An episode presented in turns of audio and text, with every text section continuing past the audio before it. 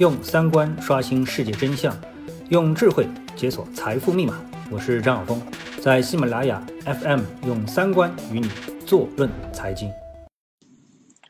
呃，各位听众，大家好啊！又到了可以聊聊疫情的时间了啊，因为这段时间以来呢，呃，我们看到啊，这个所有的疫情啊，都发生在海外，那么所以呢。作为中国人，其实我们对疫情已经没有什么太多的感觉了。尽管全世界的疫情的数据啊还是非常的这个惊人啊，那么但是呢，对我们来说的话呢，毕竟是隔得非常遥远。而且呢，由于我们这段啊一段时间以来，一直呢对于阻隔呃输入型这个案例啊病例啊做的比较到位啊，虽然一直有，但是呢。整体上其实是呃数据绝对数据是非常小的，所以呢大家的感觉也不是很厉害啊，所以呢在我们中国呢就出现了像旅游景点啊、餐饮啊啊这个重新恢复了啊这种繁荣的这样一个状态啊，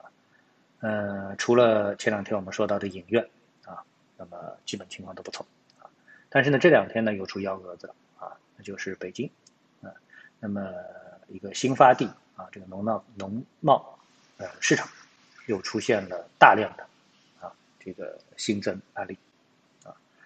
嗯，里面当然有很多细节，我相信大家也通过各种的自媒体的渠道啊，官方的信息渠道得到了很多的信息。在这里呢，如果我说的有一些数字不是太正确的话呢，我希望大家不要介意啊，因为我想说的核心不是数字啊，为什么呢？比如说数字，我们看到现在美国每天有两万。两万多啊，巴西两万多，俄罗斯每天有将近一万人，印度也有一万人啊，所以呢，在全球范围内，现在的重灾区是南美啊，呃，可以说整个美洲啊，北美加南美是整个的美洲大陆啊，都是一个重灾区。所以呢，与他们的每天啊几十万人的这个数据相比啊，我们呢增加个几十个这样的一个案例，其实呢，呃，为什么从感觉上来说？我们觉得更严重呢，啊，当然，首先我们是中国人，当然觉得自己的事情更严重。另外一个呢，其实呢，呃，这是我一直比较赞同的一个倾向啊，一个观点，就是我们跟欧美人的生死观不同啊，我们中国人真的是非常怕死啊，嗯，而欧美人呢，他真的是不怕死啊，所以我在今天还看到了一个视频，就是法国啊在游行啊，人挤人在游行。啊，完全没有什么社交距离的，就是我们看到过的最热闹的那种游行，啊，呃，一一眼望过去就是几万人在那里，为什么呢？为了那个黑人啊，为了美国死掉的那个乔治·弗洛伊德的那个黑人，啊，在进行游行，啊，他们这个游行到底是为了争取权利，还仅仅是因为，呃，关在家里时间长了，找个理由出来，呃，释放一下啊？我们也就不去追究了，啊，我我觉得都可能啊。但是呢，他们确的确实不怕死，新冠对于他们来说啊，似乎已经不是一件事情啊。在欧洲，尽管他们每天还有大量的增加，比如英国一千四百多啊，意大利三百多，西班牙三百多，法国五百多啊，德国三百多啊。那这数字对他们来说已经是降低到他们的高峰期的百分之十啊，或者是百分之二十啊，百分之十或者百分之五啊。但是相比中国的。北京，啊，三十几个、四十几个的数据来说的话，那还是一个，啊，可以说是，呃，超量的一个数据，但是，我们可以明显的感觉到，啊，就他们对这个数据是不在乎的，啊，而我们对这个数据是极其在乎的，啊，那么，这个我并不是想来，呃，评判啊，这个欧美人的生死观跟我们中国人的生死观谁优谁劣。啊，这是有几千年文化传承的啊，跟宗教信仰啊各方面都有关系啊，所以中国人有一句话叫“好死不如赖活着”，这句话好像在欧美当中没有这样一个俚语，对不对？啊，嗯，这个似乎有一些啊，以前那话叫什么“不自由勿宁死”啊，啊，这个什么“生命诚可贵，爱情价更高，若为自由故，两者皆可抛”啊，啊，现在这些我们都不谈了，对不对？啊，我们只谈“好死不如赖活着”。啊那么，在这个新冠的这样一件事情当中，我们更明确的感觉到了这样的一种文化的差异啊。那么，这种差异，现在问题来了，就是它对我们的生活、对我们的经济会带来什么样影响？啊，那我这里就想套用一句话，叫什么“高射炮打蚊子”，啊，就是几十个确诊病人，而且他们的一个情况，大部分是属于什么无症状患者，啊，那么如果说他不是冠以“新冠”两个字，你如果说他是感冒啊，或者是其他的病啊，啊。嗯，就像人每个人身上都可能有一个病啊，比如说突发牙疼啊，啊，你会把它当病吗？它肯定是病，但你不会把它当成一个病，对不对？啊，无症状嘛，对别人也没什么太大影响。那包括一些我们每年都会有的感冒啊，包括甲乙流啊，你说它有多严重啊？啊，在在在在美国感染几十万啊几千万的人，还是在中国每年也有几百万的人的感染啊，几万人的死亡，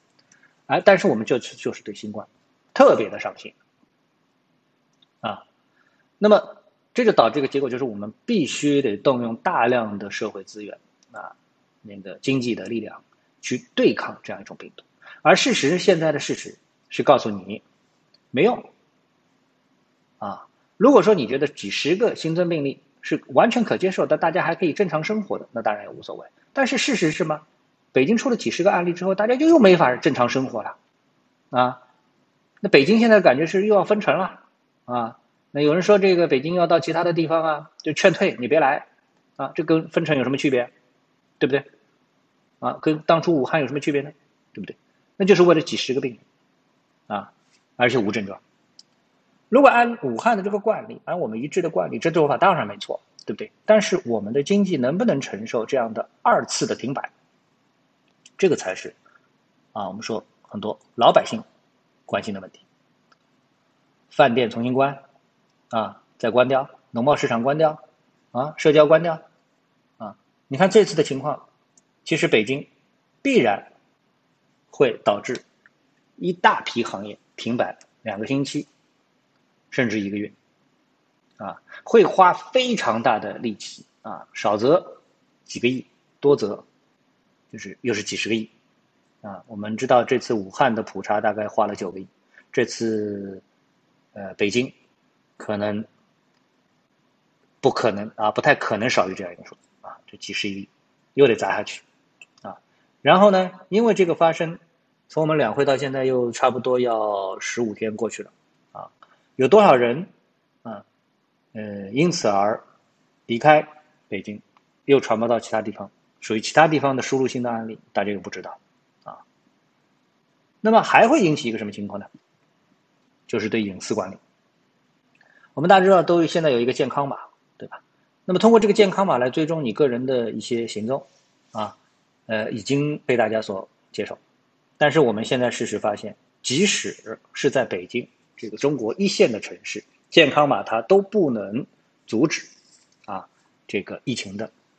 呃再次的这个出现。我们不说爆发吧，啊，再次的这个。发生，是已经是疫情一两个不叫疫情啊，这叫疫情的发生。而且从现在的情况来看，不管是我们去说是三文鱼，还是我刚才看到啊，央视说这个是从欧洲传来的，啊，这都不重要